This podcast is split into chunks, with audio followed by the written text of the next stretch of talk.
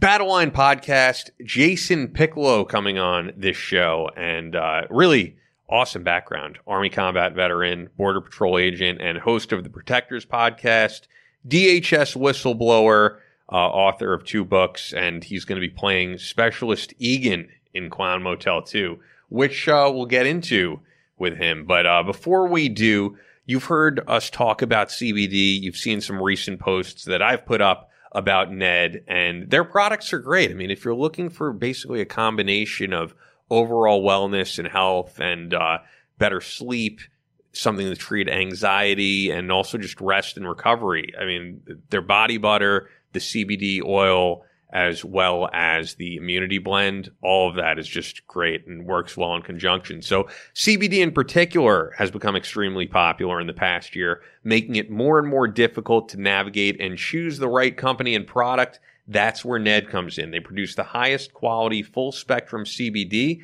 extracted from organically grown hemp plants, all sourced from an independent farm in Paonia, Colorado. Ned is a wellness brand offering science-backed and nature-based solutions that offer an alternative to prescription and over-the-counter drugs. Zero isolates, no synthetic ingredients, and full transparency. Ned shares third-party lab reports, who farms their products, their extraction process, all right there on their website. So uh, check them out. And yeah, whether you're looking to have something as a sleep aid or uh, rich source of antioxidants, C B D is just great. Um, check out the immunity blend as well. And the body butter you've heard Chris talk about, which is great if uh, you know, you are an athlete, you're someone who's training and you want to just have better recovery. Love all their products. As for their C B D, contains a minuscule amount of T H C, so that's less than zero point three percent as allowed by law. This level of T H C makes Ned Full Spectrum Hemp a non-psychotropic, meaning it will not get you high. Despite the trace amounts of T H C in Full Spectrum Hemp, it is possible to fail a drug test even at low serving sizes, but you can use their immunity blend and a lot of other products on their website, their uh, cycle products for the females out there. And you get fifteen percent off your first purchase, no matter what it is you're ordering from them, or twenty percent off your first membership purchase when you subscribe and save. So if you want to check out Ned and try their C B D for yourself, we have a special offer for the podcast audience. Go to helloned.com slash battleline or enter battleline at checkout once again for fifteen percent off your first one-time order or twenty percent off your first subscription order, plus free shipping. That's H-E-L-L-O-N-E-D dot com slash battleline to get fifteen percent off your first one-time order or twenty percent off your first subscription order, plus free shipping. Thank you, Ned. Also, every show we do, you hear us talk about Fort Scott Munitions, and I always talk about how ammunition right now is selling out no matter where you go. Uh, a lot of sites out there I see are doing price gouging and all that. Not Fort Scott. They always have great deals on the website. And although a lot of stuff is out of stock, they're restocking as fast as they can. And there's still some uh, new stuff coming. Uh, they have some merchandise up in there too, some shirts, some hats. Uh, but Fort Scott Munitions is a manufacturer of multi-federal patented solid copper and brass C N C spun ammunition that is designed to tumble upon impact in soft tissue, leaving devastating wound channels for faster bleed out and quicker incapacitation. This ammunition was originally developed to innovate and improve on the standard of military-grade ammunition design. It was found that not only did the T U I ammunition outperform competitors in the self-defense industry, but it quickly became apparent that it would be a top contender for hunters alike. With the ammunition being C N C spun, the tolerances are some of the tightest on the market, ensuring that you're going to receive the same results with each pull of the trigger. Fort Scott Munitions is available throughout privately owned businesses in all fifty states, as well as direct online through Fort Scott Munitions. .com. That's F O R T S C O T T M U N I T I O N S dot com. Use exclusive promo code BATTLELINE for fifteen percent off your order. Only available to listeners of the Battleline Podcast. Fort Scott Munitions is a proud supporter of Chris Peranto, Battleline Tactical, and the Battleline Podcast. Let's get right into everything.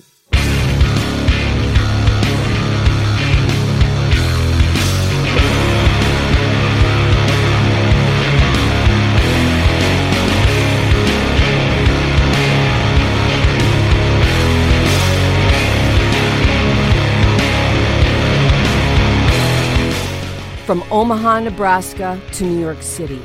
From planet Earth to extraterrestrial life in space. A podcast with no equal, engaged in unconventional warfare through your speakers and headphones. This is a show about embracing the suck, conquering your demons, and finding God in the face of adversity. Chris, Tonto Peranto. Twitch is on. Motherfucker, I'm going to shoot you in the face. Ian Scotto. You know, Ian and I have been dating for a long time. You are now tuned into the Battleline Podcast.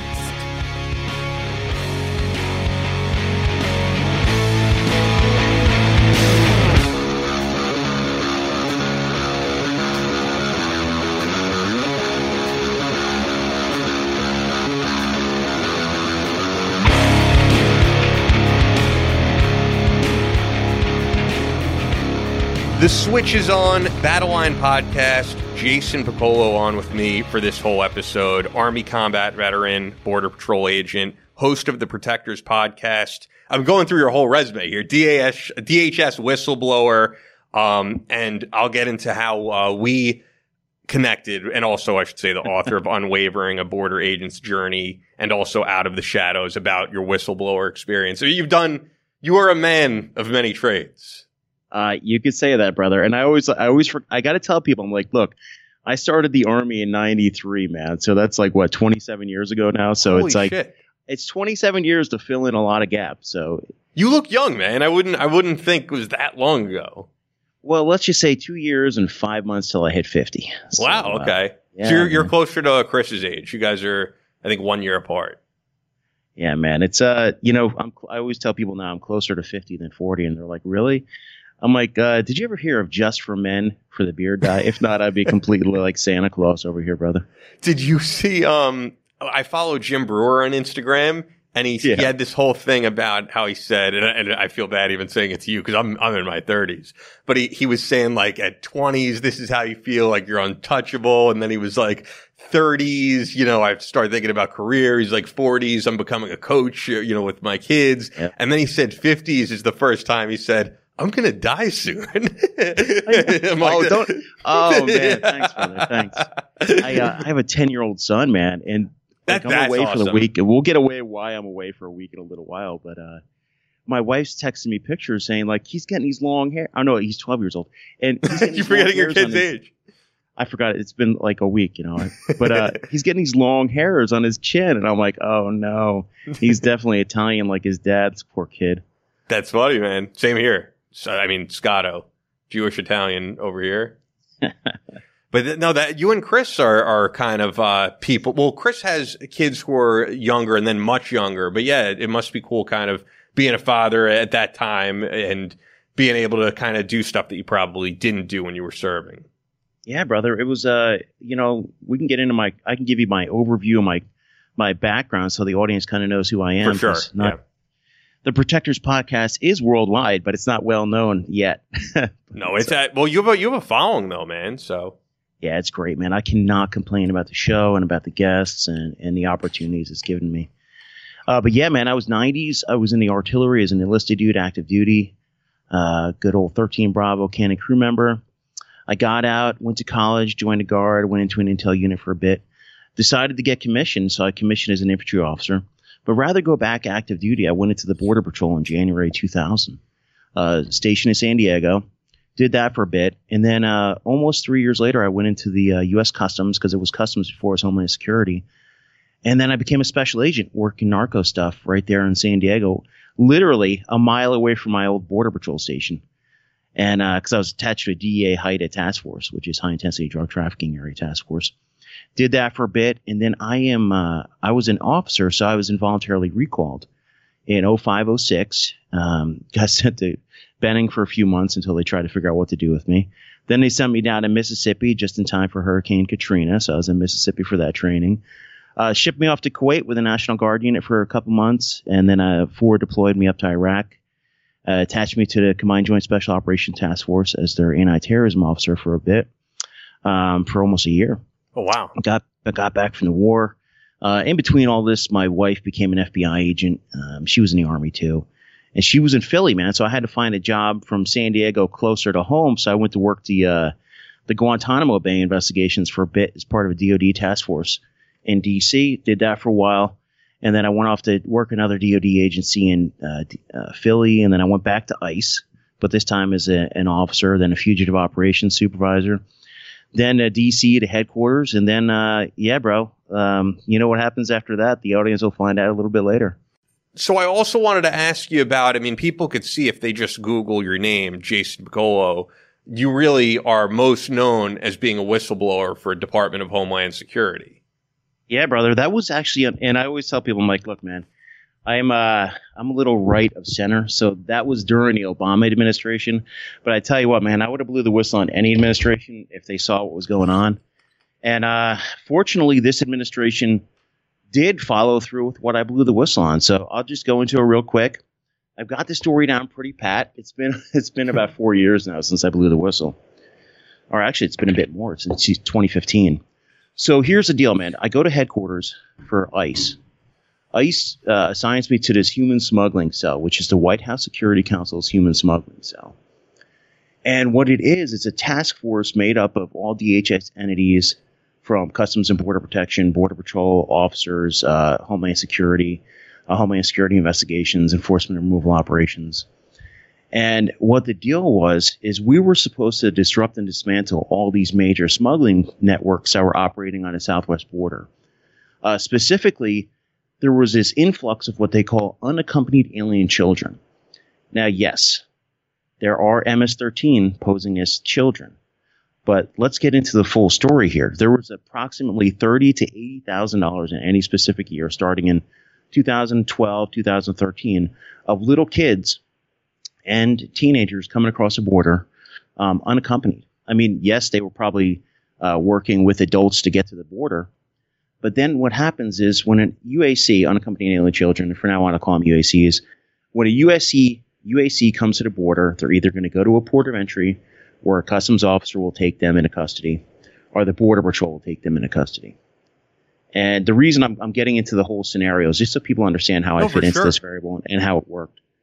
So Border Patrol or an officer, just say the, the port of entry, the, the, the border people take them. They hand them over to ICE. ICE then processes them and gives them to a federal agency called Health and Human Services, Health and Human Services, who has a subcomponent called F- Office of Refugee Resettlement, who then gives these little kids over to a sponsor facility. That's our contracted facility that's supposed to hand them over to a sponsor. Now, you got to remember, there's like, you know, thousands of kids at a time. Now, these kids, you can't hold them forever. So these contracted facilities were just handing them over to sponsors, thousands and thousands of sponsors, unvetted sponsors, meaning that they weren't getting their criminal histories taken. They weren't having fingerprints taken. They didn't really have a valid address um, because in order to discover all this stuff, you need to have a law enforcement entity there to take their fingerprints, or to have them go to, to a law enforcement entity, or someone contracted to take fingerprints, to vet them. So basically, the kids were coming in, can't hold them forever. They're getting uh, pushed out to contracted facilities who then give them off to sponsors at who knows who. Now, during this whole time, you started seeing those pictures of kids in the cages. You remember that? Yeah, absolutely. Big, the big kids in his cages thing. And that's, and I'll tell you, which, that's how I got into the spotlight. Which blew up more, you know, in the current administration than in the Obama administration. It got way more coverage. Yeah, but those pictures were taken during Obama. That's what, and that's how I get. I came out of quote out of the shadows later on, to be cheesy. But the deal was, I um I was in this human smuggling cell. Um, I'm in charge of what they call the unaccompanied alien uh, children, the U A C database. So I can go in there and I can see what these kids look like. And I've noticed a lot of them are like babies on up to like, you know, teenagers, like I was saying before. And um, I come across a spreadsheet. One of my partners sends it to me. And the spreadsheet is dated July. And I got this spreadsheet in August. And the spreadsheet is twenty-nine thousand names on it of sponsors. These are the people that came in and grabbed those little kids, right? And out of those sponsors, thirty-four hundred of them were, you know, checkmark criminal, up to including sex offenses. Wow. And I'm like, I'm like, yo, aren't we going to go and do something? We can go and snatch kids. I'm like, I've run dynamic operations throughout my career. I've I've run fugitive operations. I've done a lot of different things. Um, I know if we put the, we can go get these kids, secure their custody, and, you know, put them in a safe environment until they're either one, um, go through the um, immigration court system and are either released into the United States or returned back to their native countries. So then um, it, it fell on deaf ears, man. It did. And it kept falling on deaf ears, and I knew what it would look like, the optics. This was before an election year.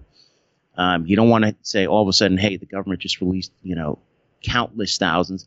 And that's twenty-nine thousand sponsors vetted out of hundreds, probably at this time, one hundred eighty, two hundred thousand kids that have come across the border. Hey, it's Kaylee Cuoco for Priceline. Ready to go to your happy place for a happy price? Well, why didn't you say so? Just download the Priceline app right now and save up to sixty percent on hotels. So whether it's Cousin Kevin's Kazoo Concert in Kansas City, go Kevin, or Becky's Bachelorette Bash in Bermuda, you never have to miss a trip ever again. So download the Priceline app today. Your savings are waiting. Go to your happy place for a happy price. Go to your happy price, Priceline. So uh, I went home, and I, uh, you know, at the time my kids were six and eight, and I was like, you know what? How would I feel if my kids were getting released? You know, let, let's say, God forbid, something happened to me, and some sex offender has custody of my kid. And I was like, you know what? Um, I, I went down, went online, researched legally what I could do, and the legal course of action for me was get a hold of the Office of Special Counsel. And I always tell people that. I always tell them that I legally blew the whistle. I didn't leak anything. I didn't go to the press. I went to the O S C. Which is the way to do it. I, I feel like nowadays everybody wants to go on social media and and become famous rather than do the right thing.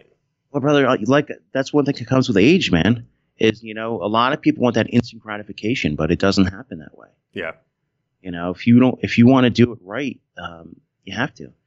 Unfortunately, by doing it right, uh, eventually, and that's a whole story for a whole nother day, um, but I'll give you the snapshot. Eventually, I get debriefed. Um, I go back and forth with Health and Human Services for months. They're trying to deval- devalidate my spreadsheet that I got from them. Their information came from them. But uh, lo and behold, I almost guarantee you the reason they wanted to debrief me was to find out who the hell this whistleblower was. And uh, they did.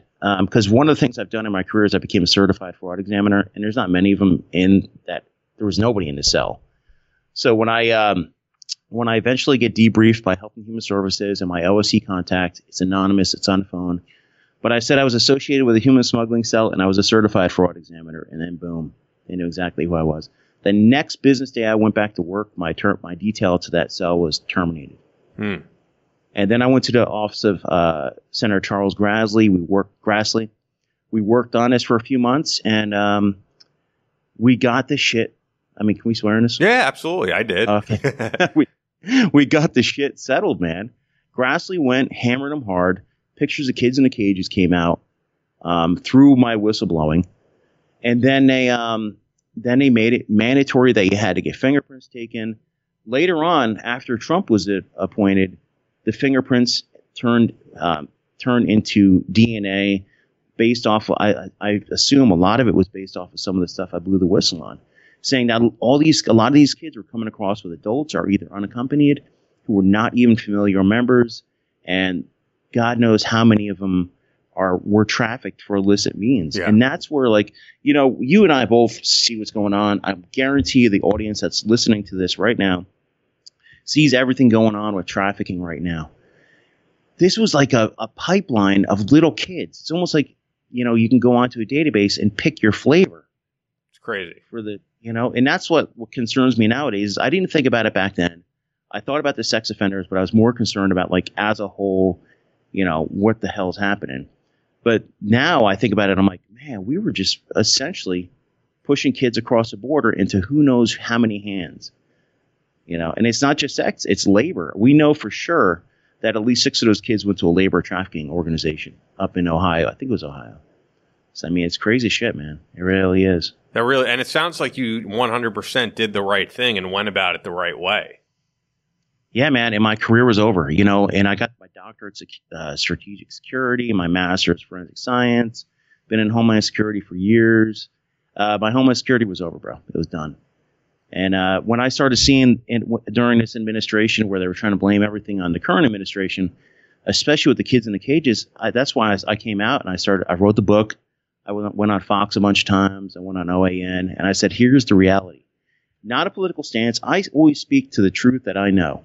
And um, and that's what I did, man. I wrote a bunch of articles in uh, Town Hall and Examiner about trafficking and the realities of it. The next book's going to be about domestic trafficking. I, hey, man, if I can't work, I might as well do what I can. Absolutely. I mean, it, it's a huge issue, and I see also the people that you follow are really on the ground doing stuff about it. Um, the weird thing with the whole issue, though, is is because of how um, big it's gotten. There's also the people on, like, the fringe element who I think are, you know, not really going about it the right way, not really doing their research, and you've seen probably a million just crazy theories pop up um, from people who aren't reputable, and it, it hurts the cause, I think. You know, the one, the best organization I've been working with, and they're really top notches. I got to give a shout out to Deliver Fund. Deliver Fund is run by uh, Jeremy, who is an ex-Navy SEAL, um, when a whole bunch of O G A types are in there. And he's got intel analysts, uh, specifically this girl named Kara, who's just really great on social media. I've seen her, yeah, and I've, I've seen her from your posts, yeah, yep. Yeah, man.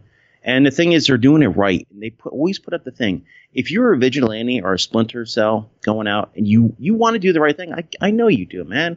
Who doesn't want to do the right thing? But in order to prosecute um, a trafficker or a smuggler or anybody that's involved with the organizations, you have to build a case. Yes. And if you have a vigilante type going into it, you're going to ruin a case. It's either your, your evidence not going to be able to be used or whatever.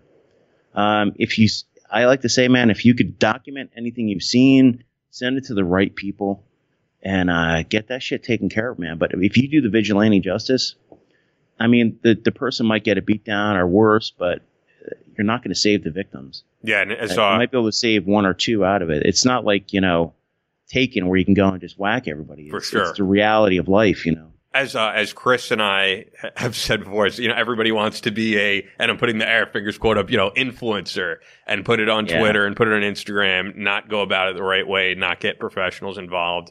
Um, you know what I'm wondering? Do you know uh, a former Delta Force guy, George Hand? Because he's been involved in the fight against human trafficking for, I think, decades at this point. No, I'd love to meet him, man, if you guys know him. Great guy. Yeah. I, I don't, I've never personally, you know, met George, but I've talked to him plenty of times online, interviewed him, and uh, he's a great guy and has been involved in this way before people were talking about it. Um, you know, and you know what's funny? A former Border Patrol agent we had on the show as well can no longer serve at the border. I don't know if you know Gary Brugman. No, I will after this, man. Gary's great. And Gary has his own podcast as well. And, and, you know, he was involved in his own stuff at the border where he can no longer serve and uh, is trying to get pardoned, basically, for an altercation that happened uh, quite a while ago. So, yeah, I mean, it's a shame. Like, you know, when you come out and you blow the whistle or you do anything, your career is over with. Uh, you know, man, it just happens. And it sucks.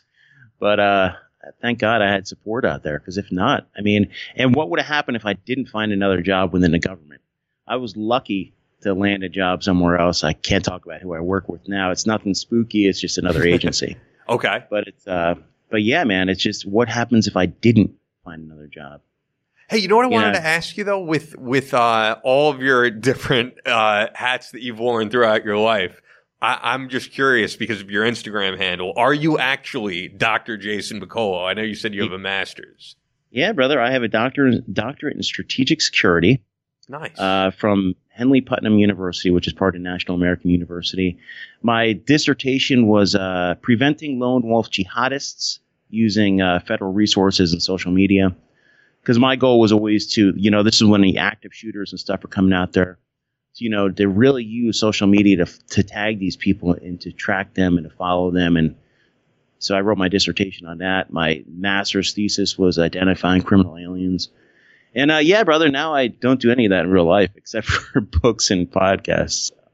But that's – I think, you know, always expanding what you're doing, always doing – always exploring new avenues, really, I think is very important. I think people get stuck in um, – I've seen it with my own life, man, with ten years of doing the same thing over and over. And, uh, you know, life is short, man. You got to do other things that you're passionate about. Well, you know, um, I've been a professor for years, too, man, teaching everything from immigration law, computer forensics, uh, criminal justice, interview interrogation. Uh, just I do stuff now that I enjoy. And that's where the podcast came in, man. And the podcast is has since morphed from audio to like Amazon Fire T V to YouTube I've had spin-off shows now, like called Empowered, with women veterans and L E Os and stuff.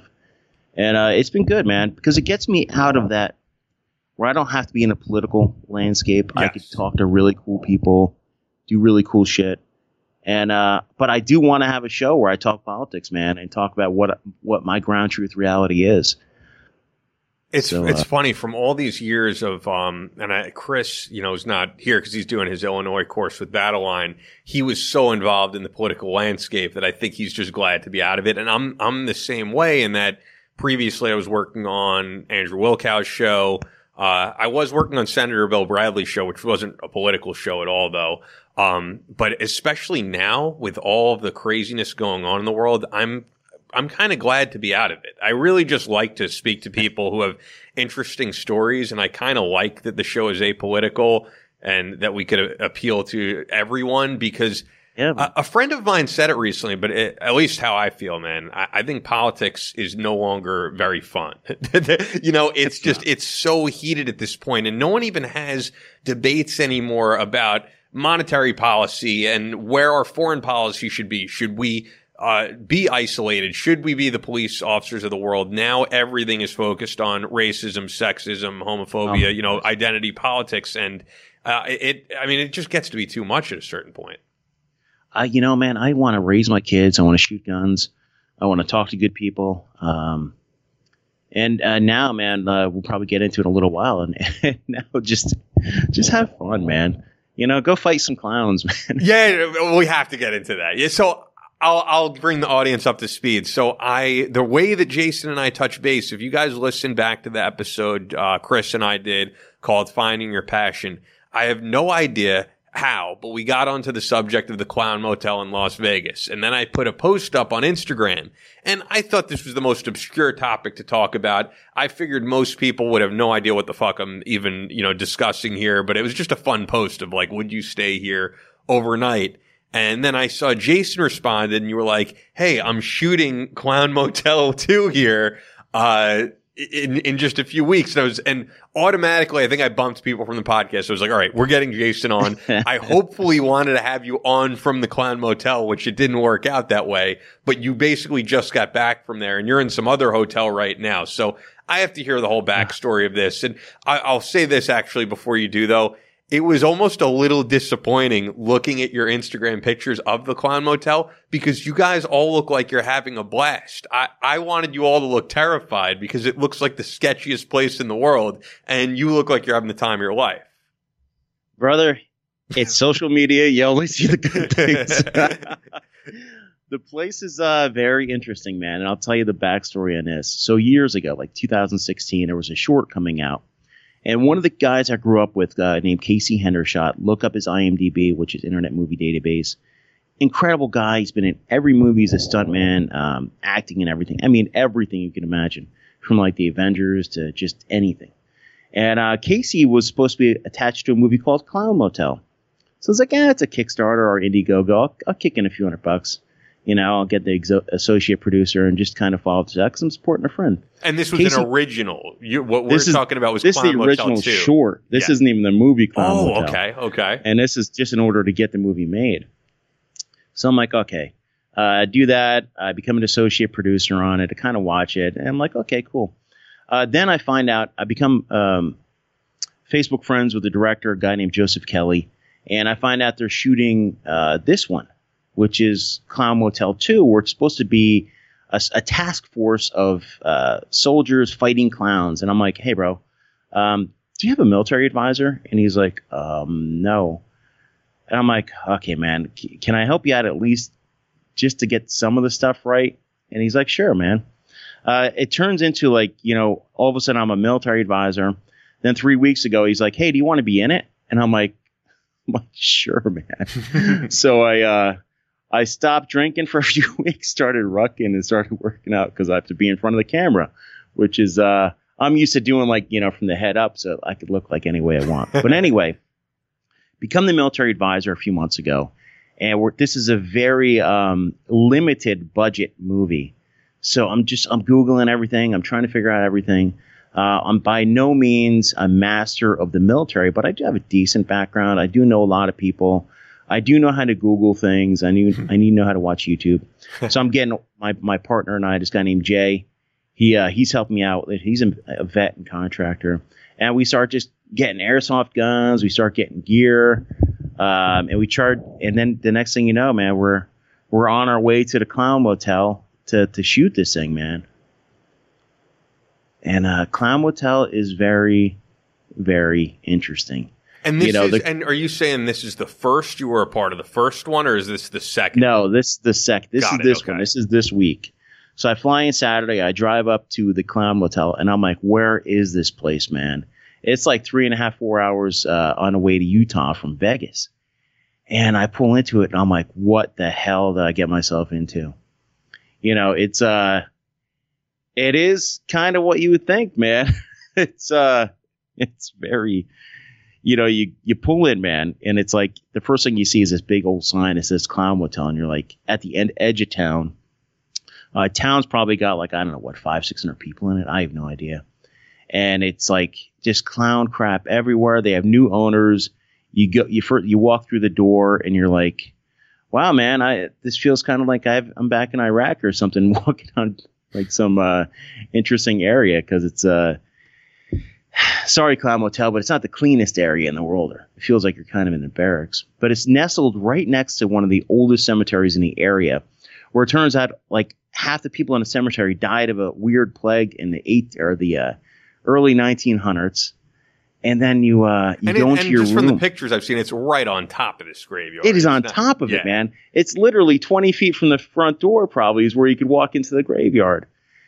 And, you know, the first night we're there is like the room, all the rooms have clown crap on a wall. You can get special rooms, like you want to get the Jason Friday the thirteenth room. You want to get the Michael Myers room. You want to get just a freaky one. I luckily I got the room with a, a clown Ronald Reagan, a clown Marilyn Monroe, and a clown Elton John. So I got the, you know, the kind of the, the seventies, eighties, and, and sixties kind of cool room. But, uh, yeah, man, it felt like you were staying in a barracks uh, because the floors are wood, and it's like you have to wear your flip-flops to go to the bathroom. I mean, it was nice, man. Uh, but, yeah, then people are like, did you hear that?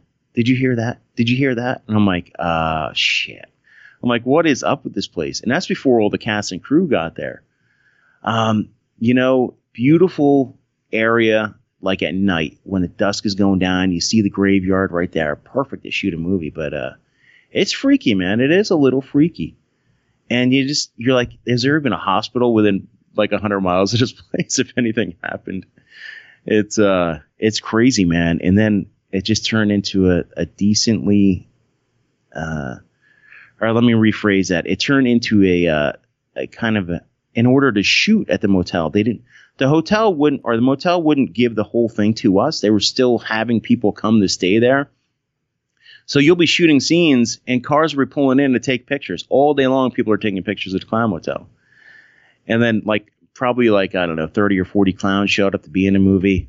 And it's uh, it's been an interesting experience, man. And it's my first time dealing with any camera crews and, you know, stuff like that for an indie budget movie. And it's it's it's been interesting, man. How, like... For the average person, how frightening would you say it is to be there? I mean, because you're a guy who's been at the border. You've dealt with some very crazy scenarios. For an average person just pulling up, I mean, are, are they going to be able to fall asleep at this place? You know, a lot of people couldn't sleep there. A lot of the cast and crew. Um, they had to sleep there because there's really no other – there's hotels around the area, but for budget reasons they had to sleep there. But, yeah, a lot of people have a tough time, and they would just stay up all night. It's really freaky, man. It is.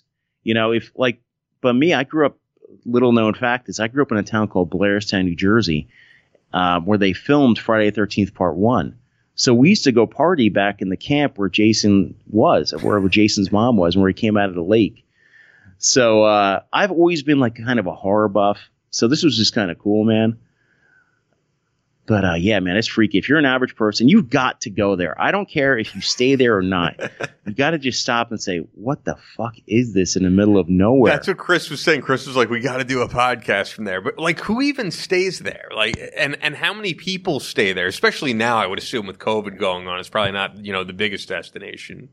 Uh, brother, who do you think stays there? Pe- people who are horror buffs, you know. I, it's I would... uh, it's interesting. You know, I I should have taken a picture of the clientele that were coming in there, man. Was it like um, people it, on meth, or what was it? It wasn't that bad, but it was like, you know, uh, but the thing is that they're charging regular rack rates, man. But it's, I guess, for the experience. Which is how much? How much is it to stay at the Clown Motel? I gotta, I gotta look. I will get back to you with that, or we'll both Google it after this, man. Because I didn't, I didn't have to pay, so I was like, but do you know if it was like dirt cheap, or was it? Well, you know, up the road is a, a Comfort Inn. Comfort Inn was like seventy bucks a night, so you know they're charging at least seventy, eighty bucks a night to stay okay. there. And and so, in terms of, it sounds like the upkeep, probably not. The not upkeep could use a little help, man. It could, and uh, yeah, it could use a little house hunters renovation. You know what I mean, brother? It so, could use like hotel. Let's get, um, what's it, that Bar Rescue and, and Gordon Ramsay to come in and yeah. rescue this place, you know? Well, I love the guy on uh, Bar Rescue, Don, John Taffer. He's hilarious. John, if you're watching this, why don't you go up there and uh, save the Clown Motel, brother? How far off the Vegas Strip is it? And, and you said it's on the way to Utah. It's like three hours away, bro. Okay. And we're um we're so shooting. So there's nothing to do. You you were if you're there, you're nothing. there specifically for this. Yes, there is zero to do there. There's like a little casino. Um, but that's it, man. And but there's really nothing. There was a Mexican place was pretty good, and then uh, pizza, and a Burger King, and uh, I ended up just eating like granola bars the whole week, man. I'm like, I don't know where this food is coming from. It's like whatever, man. Man, uh, I, I just it looks so crazy. I do sort of want to see it, but at the t- same time, to. I'd be freaking out if I went with Chris, and if Chris is carrying, I, I feel like I'll be safe. Um, if you go with Chris and you guys both bring some like crucifixes and like some guns and, you know, some garlic and shit, man, because then you got to imagine there's all these like you have some clown actors, but then you have people that are just obsessed with clowns that are there to be in a movie. And you're just like, wow, we did. We did have the COVID compliant. So we had to wear the masks and everything. We had to get every hour. Someone had to squirt your hands down with with uh, sanitizer, and a, you had to get your temp in the morning and temp when you left and stuff. So it's different to shoot a movie now. But I assume during the scenes you're not wearing a mask. No, man. Okay. Yeah, I was going to say that would be a weird movie. Yeah, absolutely. It, it, it would just be the, new, the new generation where, you know, COVID compliant clown killing movies. So I've never even seen the first one. Is it it's like your typical campy horror flick, or what's yeah. it like? Why don't we why don't we do this? Why don't we just watch the second one? When is it supposed to be out? Uh, it'll probably come out in spring, man. Okay. Yeah, we'll do uh, we'll do a little kickback. I'll find you guys a copy of it beforehand. Not, so what's the plot? Because it does involve like military okay, personnel, yeah, here's right? The, the first one, um, the main actress, Brooke, is at the end of the movie, she's captured by clowns. And she calls her, her fiancé, Sergeant Kelly, who's away, so and says, oh my gosh, what's going on? And then the next movie is Kelly trying to rescue her. So Kelly links up with, um, there's eight of us that are supposed to be specialists from different branches. So I just kind of made everybody a task force member, because with budget, we could only use, um, what do you call it? Um, the Marine camo pattern. Okay. So I make everybody a specialist, and then I make transfers. So these are four recruit transfer privates who we have to give them Marine uniforms as well. I was able to go online and get us a bunch of, you know, I B As and stuff, and like, look, we're using the airsoft. But the premise is we all get together, and we have to go find Brooke. But we're staying our, – our control room and everything is at the Clown Motel. And the next thing you know, uh, we start fighting clowns at the hotel. And one of us, one by one, kind of start getting picked off. And uh, tonight, I so I'm in a movie now. I've never been in a movie. So tonight or today, in a little while, as soon as we're done with the podcast, I got to run off and do my my big scene where I fight clowns. Um, and I thank my buddies over at V-Knife that donated this badass knife for the movie. So I get a cool knife fighting scene. I am by no means a knife fighter, so hopefully this uh, this movie magic will make me look cool with a knife. But you were but unfortunately yeah, no longer at the Clown Hotel, or the Clown Motel, no, I should the, say. Everybody's like, moved out. Now we're moving to some bizarre cave. Um, and this is going to air later on, right? Oh, yeah. yeah. We're going to put oh, yeah, this yeah. on Monday. So we are, we are shooting in some cave nearby, brother. I mean, when, when, I'm, the I'm hotel you're at Nevada. Looks like a typical – you're at a normal hotel right now. Yeah, and you know, hopefully nothing kind of followed me here, man. Now you're starting to get me freaked out thinking about all these clowns and graveyards and shit. But yeah, man, we're in Henderson, Nevada, and we're shooting about thirty miles away from here at um, some ghost town. And, you know, we have a lot of outside scenes, and then we have a cave scene, and uh, yeah, man. And then all the clowns followed us down here. I think we're supposed to have even more clowns here. So it's, it's that's definitely going to be an interesting time. It's it's cool to see at least someone shooting an indie film right now. I mean, we had Debbie Rochon on the podcast, who's an actress, and it looks like the film industry is at a halt. You know, I yeah. here in New York, theaters are closed down. I, I have no idea when they're going to open back up. I was debating if I want to cross state lines to go see Bill and Ted three just to get the theater experience if I go to yeah. Connecticut, you know. I tell you what, man, this indie, that's one thing I've learned this week is this indie film thing, for, especially for the horror scene, is huge. It is. These actors and everybody are going from one movie to the next movie to the next movie to the next movie. And you look at their profile, and they've got like thirty things in a pipe. Yep. There's like a, a world of working actors out there who I had no idea, man. Because I've been typically mainstream my whole life, like watching like all like the real, you know, high-budget horror movies and stuff. But there is a, a very indie-budgeted film industry out there, man, like huge. It is, but it's it's a grind for those actors. I know, you know, I know it's, from being a friend with Debbie, and and also previously for me working on Fangoria Radio, which was on Sirius oh, yeah. at one point, uh, very cool gig. But yeah, just getting to know some of those actors, it totally is a grind. There's, uh, you know, people typically think of the millionaire Hollywood actors. These are people who live across the country, sometimes in places like Canada, other countries. And they're making a decent amount per film. They're doing what they're yeah. passionate about, but they're certainly not becoming rich doing it. No, but they'll have continuity, which is good. And that's what I like about it is a lot of these guys and girls have been working for, you know, twenty years now, thirty years in the industry and going and going and going. But it's a lot of work. I can only imagine, man. Well, I think it just has to do with following your passion, too, right? You know, because we've had people on the show before who are musicians and people who are – Um, like I said, actors, uh, with Debbie, really, we'll have more on at some point, but I, I, I just think people watch T V and they get the stereotypical Ben Affleck and, and all these, you know, uh, all these different people who are living that extravagant lifestyle.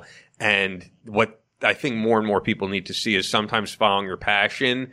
Uh, you're you're not going to get to that point, and you're going to have to make a lot of sacrifice and yeah. not know where your next job is coming from. But if it's something you love, you're going to keep going. Hope you're enjoying this episode. Chris is out, as you know. Um, he is in Illinois doing a training course with uh, Battleline Tactical and shooting Fort Scott Munitions, of course. Fort Scott Munitions is a manufacturer of multi-federal patented solid copper and brass C N C spun ammunition that is designed to tumble upon impact in soft tissue, leaving devastating wound channels for faster bleed out and quicker incapacitation. This ammunition was originally developed to innovate and improve on the standard of military-grade ammunition design. It was found that not only did the T U I ammunition outperform competitors in the self-defense industry, but it quickly became apparent that it would be a top contender for hunters alike. With the ammo being C N C spun, the tolerances are some of the tightest on the market, ensuring that you receive the same results with each pull of the trigger. Fort Scott Munitions is available throughout privately owned businesses in every state, as well as direct online through fort scott munitions dot com. Stock up now. Use exclusive promo code BATTLELINE for fifteen percent off your order, only available to listeners of the Battleline podcast. Fort Scott Munitions is a proud supporter of Chris Peranto, Battleline Tactical, and the Battleline podcast. Check it out. Back to Jason Piccolo. And hustle, man. Yeah. You know, I've been, like me with the podcast, podcasting is my passion now. And now it's now that since it went into the video, into the Amazon Fire, my next passion is like, you know, editing and making it look like a real quality project with a zero budget. And that's the thing, man, is like, don't wait till you're in your forties to follow your passion. You can hustle on the side, man. Um, you know, if you want to be an author, I always tell people, I'm like, if you want to be an author, you want to write anything, you don't have to go to a major publishing. You can get my books are in Barnes and Noble and Amazon and everything else online. Um, you can just do it yourself, man. And that's the same thing. If you if you're passionate about a, a subject, write an op-ed, man. I've written like, I don't know, fifteen, twenty op-eds now for Examiner Town Hall. And uh, just if there's something you're passionate about, write for it. You don't have to write for major publications. You don't have to write to become a millionaire. Write because you want to. Everybody's got a story to tell. Everybody's got a passion. Find out what it is. It doesn't have to be the grind. Don't wait till you're forty or fifty or sixty or seventy. You know, as you were saying before, you know, once you hit fifty, you're, you're getting a little bit closer. To it. And I'm just breaking goals there. I mean, because I'm I'm going to be that age at some point too. You know, um, but no, it, it it's true. I think especially right now with um the whole situation in America, I think we're seeing people who they're working their job and then their free time is spent either watching Netflix or going on Twitter and debating people. And it's like at a certain point, I realized that that is just, I'm really withdrawing from a lot of it um, because I've realized what a waste of time it is. It's all designed to be addicting. And if you could use that time writing a book, starting a podcast, writing a script for a movie, it's just time so much better spent, I think. When I wrote, uh, you know, When I wrote these books, I did it at night. I have a little laptop, uh, cheesy desk thing that you can put in your lap.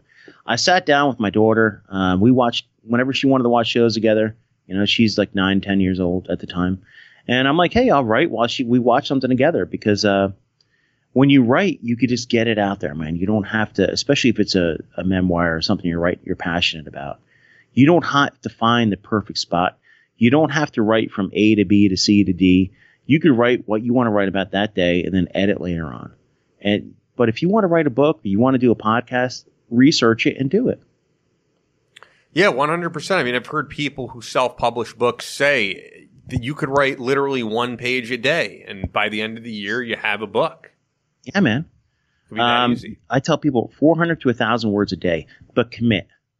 And I always tell people, and, and you know, I – I talk about it all the time, this thing they call mind map, where you put your subject in the middle and then you branch off, like you just get a little diagram. You branch off and you figure out what you want to write about that day. You don't have to write A, B, C, D. You just write, man. You also never know what's going to get picked up and what's going to be huge, mm-hmm. especially in this current climate. You don't have to have a major publisher. I mean, uh, a yeah. great example of that is, I'm sure you've heard David Goggins on Rogan's podcast. And yeah. he, he talked about on the show, it might have been the first time he came on, that uh, major publishers were turning down the book and saying, like, Black Navy SEAL, there's not really a market for this. And, you know, and he was even saying, like, these people don't know my audience. Like, my, he was like, my audience, honestly, is primarily white dudes. Like, they yeah. don't care that I'm Black. They care about, like, my drive to become a SEAL. And the book blew up. It's of, of the many Navy SEAL books, it's probably one of the biggest, easily in the top five. And he did it completely on his own. Yeah, man, I've had uh, like Remy on, Remy Adeleke. Great guy. I've interviewed him, too. Awesome. Great guy. Absolutely, man. Uh, and he's the same way. I don't know, man. I, and I don't want I don't want to get into race and politics, but if you're a soldier, I don't care what you look like. You're a SEAL, you're a Green Beret, you're anything. You know, you're a line infantryman, you're a cook. It doesn't matter, man. If you write a passionate book that's going to give me some sort of lessons learned, I'm cool, man. I love learning lessons from people. I love it. And I also love that we're all from different walks of life. Um, and I, and I also just think that stuff is getting discussed to death. I mean, the last show that we had on was James Powell, uh, real name Jason. He at least revealed his real first name. But, uh, Jason, uh, is former C I A, former Marine, black dude, and, uh, black powerlifter, big dude. And I've been friends with Jason for a while now. And, uh, you know, I could reveal this at least. I, I'm not going to get into specifics of it. But before we went on the podcast, I was like, you know, what do you want to get into? Is there anything specific you want to get into? Because I knew we wanted to get into his career. And he was just like, dude, honestly, anything but race right now. He's like, because I'm just tired of talking about it. He's like, I probably will disagree with the audience on some of it, and that's fine. But he's just like, I've had enough of it at this point. It's been discussed to death, and I think a lot of people feel the same way. Um, I know that we're focusing on some important issues in this country, but at the same time, it's like, I, I think people want to get away from that and have some type of an escape. And also, if we focus so much on our differences, it's taking away from the things that actually do unify us. And, and, you know, a book like, a book like David Goggins was, was excellent. I mean, it totally spoke yeah. to me. And I'm from an entirely different background as, you know, a guy from New York, uh, from, you know, my background, but I, but I related to the drive and, and I aspired to be like him in certain ways. Yeah. And I love watching Dave Goggins on social media, man. Um, running down the road. yeah. Just, the dude's a machine. He's incredible, man. Uh, my, I'm in this like weird, ever since I hit my forties or, you know, post-war, I'm in on this weird like knowledge quest. I'm always trying to learn different things, man. Um, I'm staying away from languages because it's just not fun for me anymore. But there's like different things I want to learn. Like I want to pick up things from different people. I want to get different le- leadership lessons. I just want to learn, man. And I would always tell people, I'm like, just learn. You don't have to learn to put something on your resume. That's what I should backtrack. I should say, before I used to say, okay, is that going to help my resume or is that going to help my professional life? Uh, but now it's like, hey, what can I learn that's pretty cool? That's just something I enjoy. You know? Yeah. And I think a lot of people, as they get older, they get away from that. You hear a lot of people who even are my age to your age. I'm, I'm thirty-four. They start to say, I wish I would have done this with my life. I regret that I didn't do this, rather than instead, you know, gaining that knowledge base and doing other things that you're passionate about. I mean, I've done several podcasts in the past. I'm doing this. I'm exploring new voiceover work, but I don't know who's to say that I'm going to be doing that five years from now. I mean, over yeah, last summer to uh, up until the COVID stuff hit, I was working as a personal trainer, which was really cool to me, really outside of my usual field of, of what I do, because I wasn't passionate about fitness years ago. It's something I got into later on in life, and uh, I just said, hey, this is something I want to do. And it, it was cut short because of what's going on, and I don't even know if I'm going to go back to it or not because I've been so focused on voiceover. But, yeah, I, I think to always have that passion for life, to explore new things and learn new things is uh, is huge. And, and people lose it, unfortunately, for the same reason as you. They, as you're saying, they have kids. They have to pay a mortgage on their house and all that stuff. And it becomes no longer about, you know, learning something and, and creating. Yeah, brother. I uh, like recently, like this past year, I started getting back into guns and shooting and everything. And uh, I do a lot of stuff here and there with the National Shooting Sports Foundation, the ones who run SHOT Show. And they have a program called Let's Go Shooting and Let's Go Hunting, like hashtag Let's Go Shooting. So I started taking people who have never really shot guns and take them to the range, man. It's so fun, and see their passion in their eyes when they pick up a gun for the first time, pick up an A R, pick up a pistol, a twenty-two, anything. And it's so fun, man. So recently I, I'm getting my N R A certification so I can start getting people certified to get C C Ws and stuff, because there's so many people that are really into the firearms and shooting sports industry. It's just find your passion, man. If you're into that stuff, help other people too, man. And I think uh, more people like you uh, are needed, because there's a lot of instructors who haven't actually had to fire a weapon, haven't actually done stuff you've done at the border, and that, that stuff comes in handy. That's why Chris is a great instructor. Yeah, I can imagine. I got to take one of his courses sometime. Yeah, because I want to, man. I'm not. I'm by no means. I mean, I've shot. You know, I've qualified every quarter for the past twenty years. I love shooting, but I am by no means a master. But I do know the basics, and I want people to just enjoy it. And I always tell people, like, whoever I take them, like, you really need to get training. You can't just pick up a firearm and know what you're doing.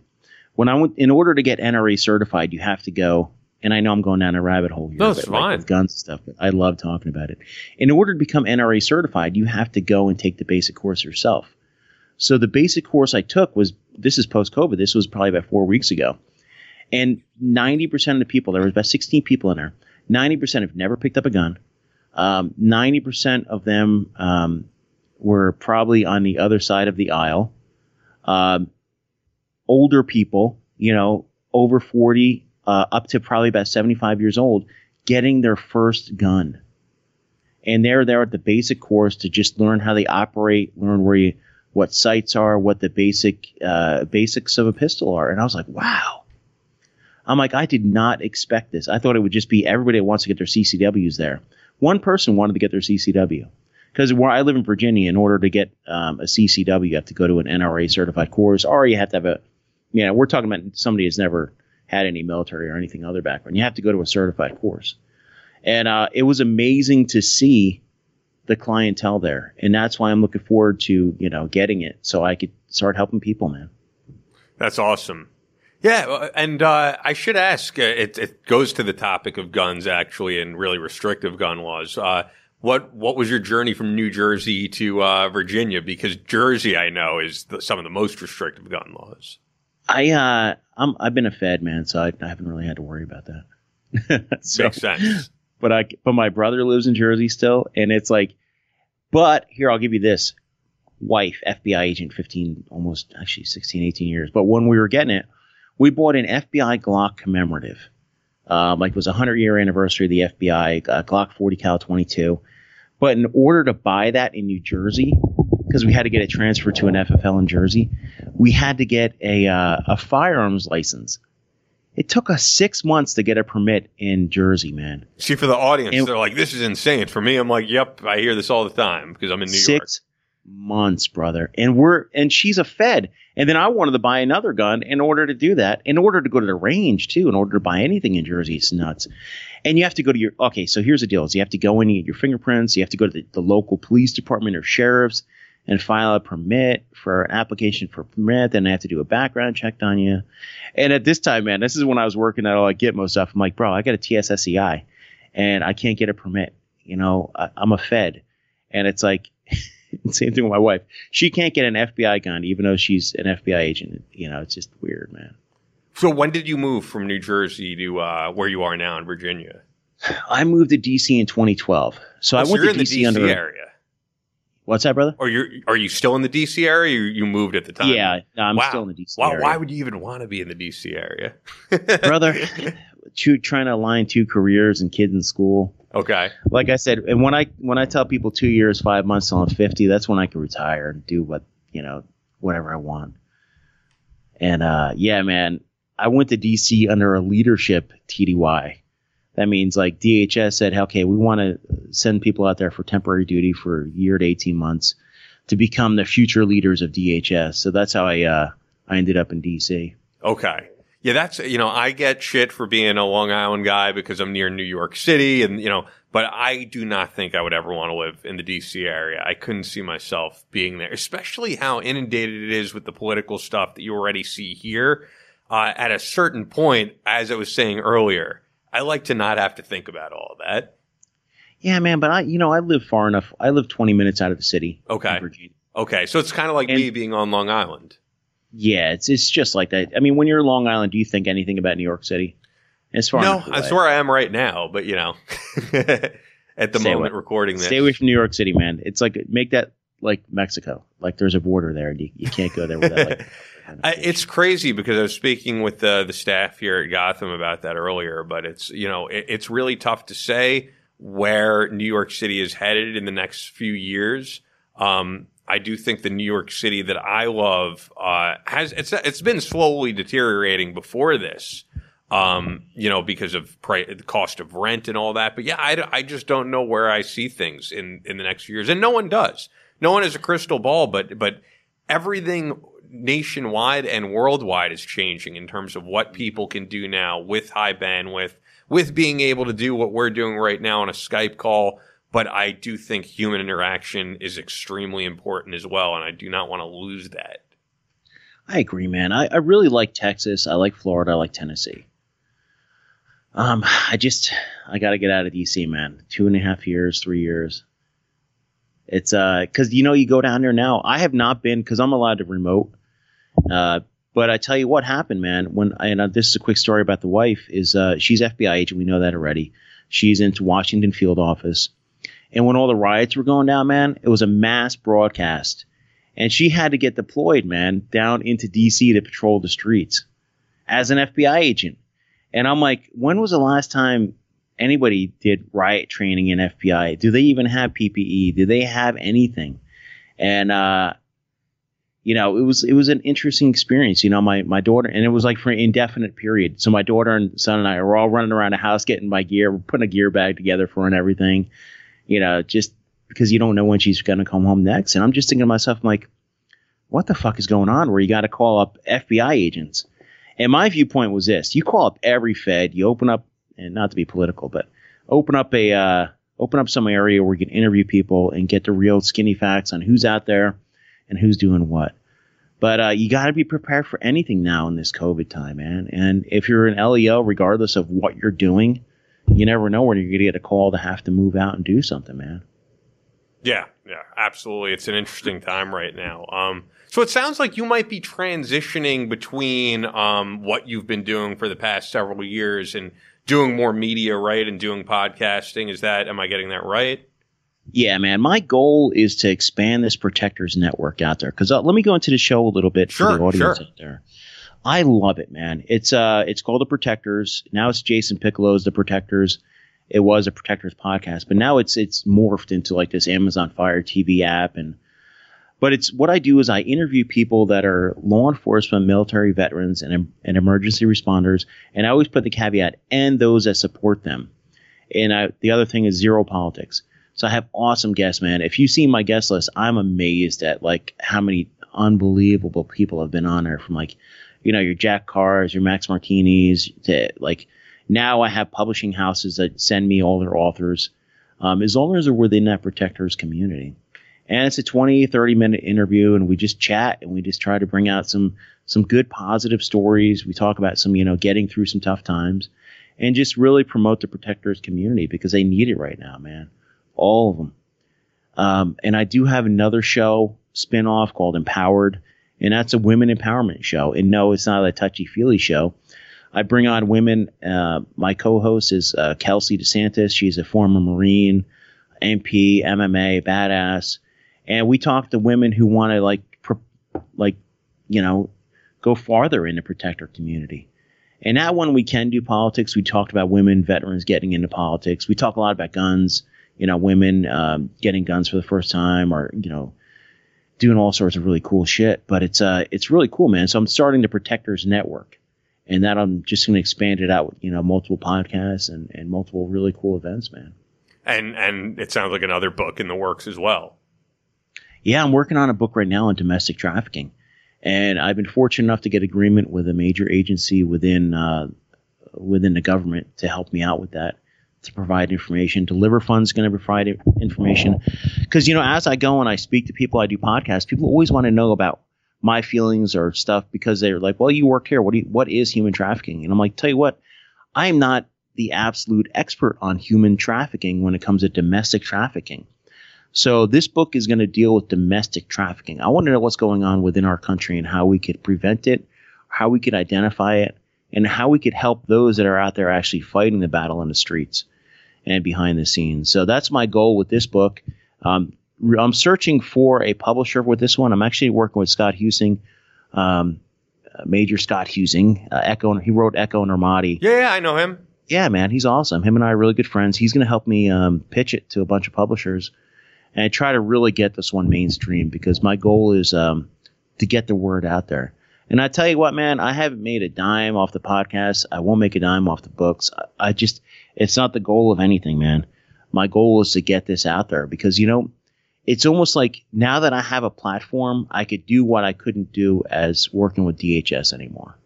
But uh, you will in time make money through it, because I just think if you're doing something genuine and the audience is there, especially with what you do and your background, I could tell you, you know, we have Fort Scott Munitions on as a, as a sponsor, for example. And I, a lot of these um, ammo companies, they're they're doing great right now, and they're not sponsoring, you know, these big name shows, because a lot of big name shows are staying away from that community for whatever reason. Mm-hmm. And it's really the podcasts like ours and yours that they're connecting with, and the audience is connecting with, you know, as you were saying with SHOT Show. And I'm sure there's not going to be a SHOT Show twenty twenty-one for the first time, but no, there, there is there. And it's going to be yeah, in person. I, really? My, yes, brother. Wow. Let's talk SHOT Show twenty twenty-one, because, uh, I had Larry Keene on, uh, senior vice president of uh, P R and marketing and uh, S V P for them last week. Um, that episode is going to publish when I can get edited. Uh, probably not this week, coming up, with the week after. But we did a, a five minute spotlight on twenty SHOT Show twenty twenty-one. It's going to be in two separate venues because it's gotten that big. They are going to follow COVID protocols, but SHOT Show twenty twenty-one is coming on. You don't think there's uh, any way it's going to get canceled? Because there's a lot of things that are scheduled, and then last minute they're like, all right, we got to shut it down. Let's, let's, I'm knocking on wood right now. Okay. Um, but yes, as of probably today, um, it is still going on, brother. Well, my, and, my um, point, though, was there's a whole nother demographic, I think, of America that gets forgotten about, you know, that you see at yep. SHOT Show, that are running very successful businesses, yes. but that you don't see getting ad spots on Fox News, on C N N, or any of that, but they are connecting with people on Instagram who are doing interesting things and podcasts like ours. But I can't believe that, man. I'm, I'm kind of shocked. Yeah, I'll see you there, brother. Hopefully, you yeah. Guys, I'm still not one hundred percent convinced that it, that it's going to happen. I don't know. So I should tell the people listening once again at Doctor Jason, and I realized I pronounced it wrong at the beginning when you said it. So J- actor Doctor Jason Piccolo. I said Piccolo, but uh, P I C C O L O uh, on Instagram, on Twitter. Uh, check out the podcast, which is the uh, Protectors Podcast, as well as the side podcast you're doing on the network that you're building up. Um, and Clown Motel two coming out soon, man. Anything else? Clown Motel two, brother. Uh, wish me luck today shooting my last scene. I may or may not die. Um, and hopefully if I do die, it's a glorious death. Um, and hopefully it's just fake because we are out in the middle of nowhere here in Nevada, and, and hopefully some clown doesn't just take me out. But brother, I appreciate you having me on. I want to really have both of you on the show. Um, I love doing a podcast, and I love having hearing interesting stories. And I like talking about different things other than the, the main story you guys have always been talking about. So definitely, brother. Absolutely. Yeah. And check out the books once again, which is Unwavering: A Border Agent's Journey and Out of the Shadows. And thanks for doing this, man. Thank you, brother. Appreciate it. Hope you guys enjoyed that interview with Jason. Once again, you could follow him at Doctor Jason Piccolo, P I C C O L O. And I apologize for saying Piccolo earlier in the show.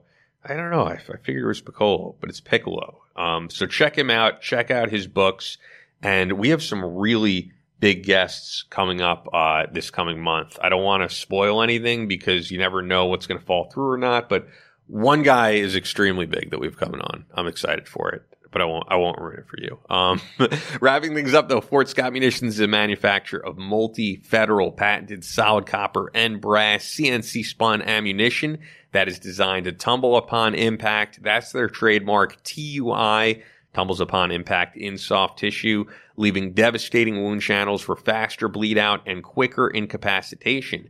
This ammunition was originally developed to innovate and improve on the standard of military-grade ammunition design.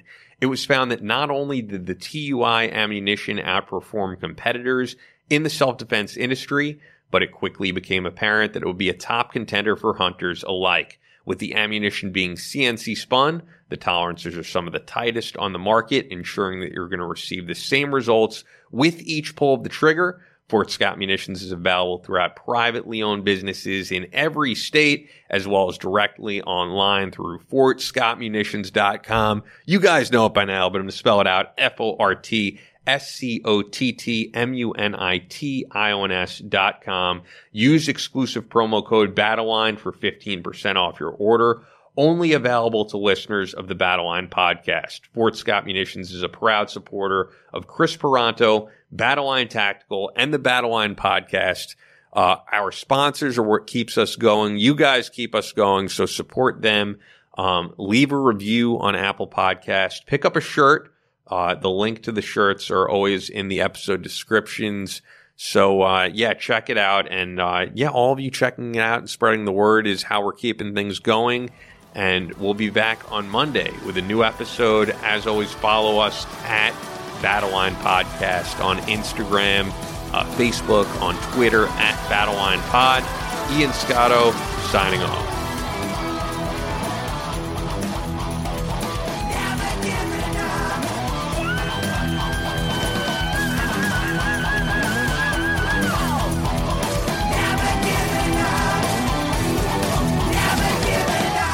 That's all for this episode of the Battleline Podcast, but we'll be back on Monday with more American Straight Talk. Until then, be sure to follow us on Instagram at Battleline Podcast and on Twitter at Battleline Pod. To sign up for future Battleline Tactical courses, go to w w w dot chris tanto peranto dot net. Believe in yourself, face all challenges head on, and as always, never quit.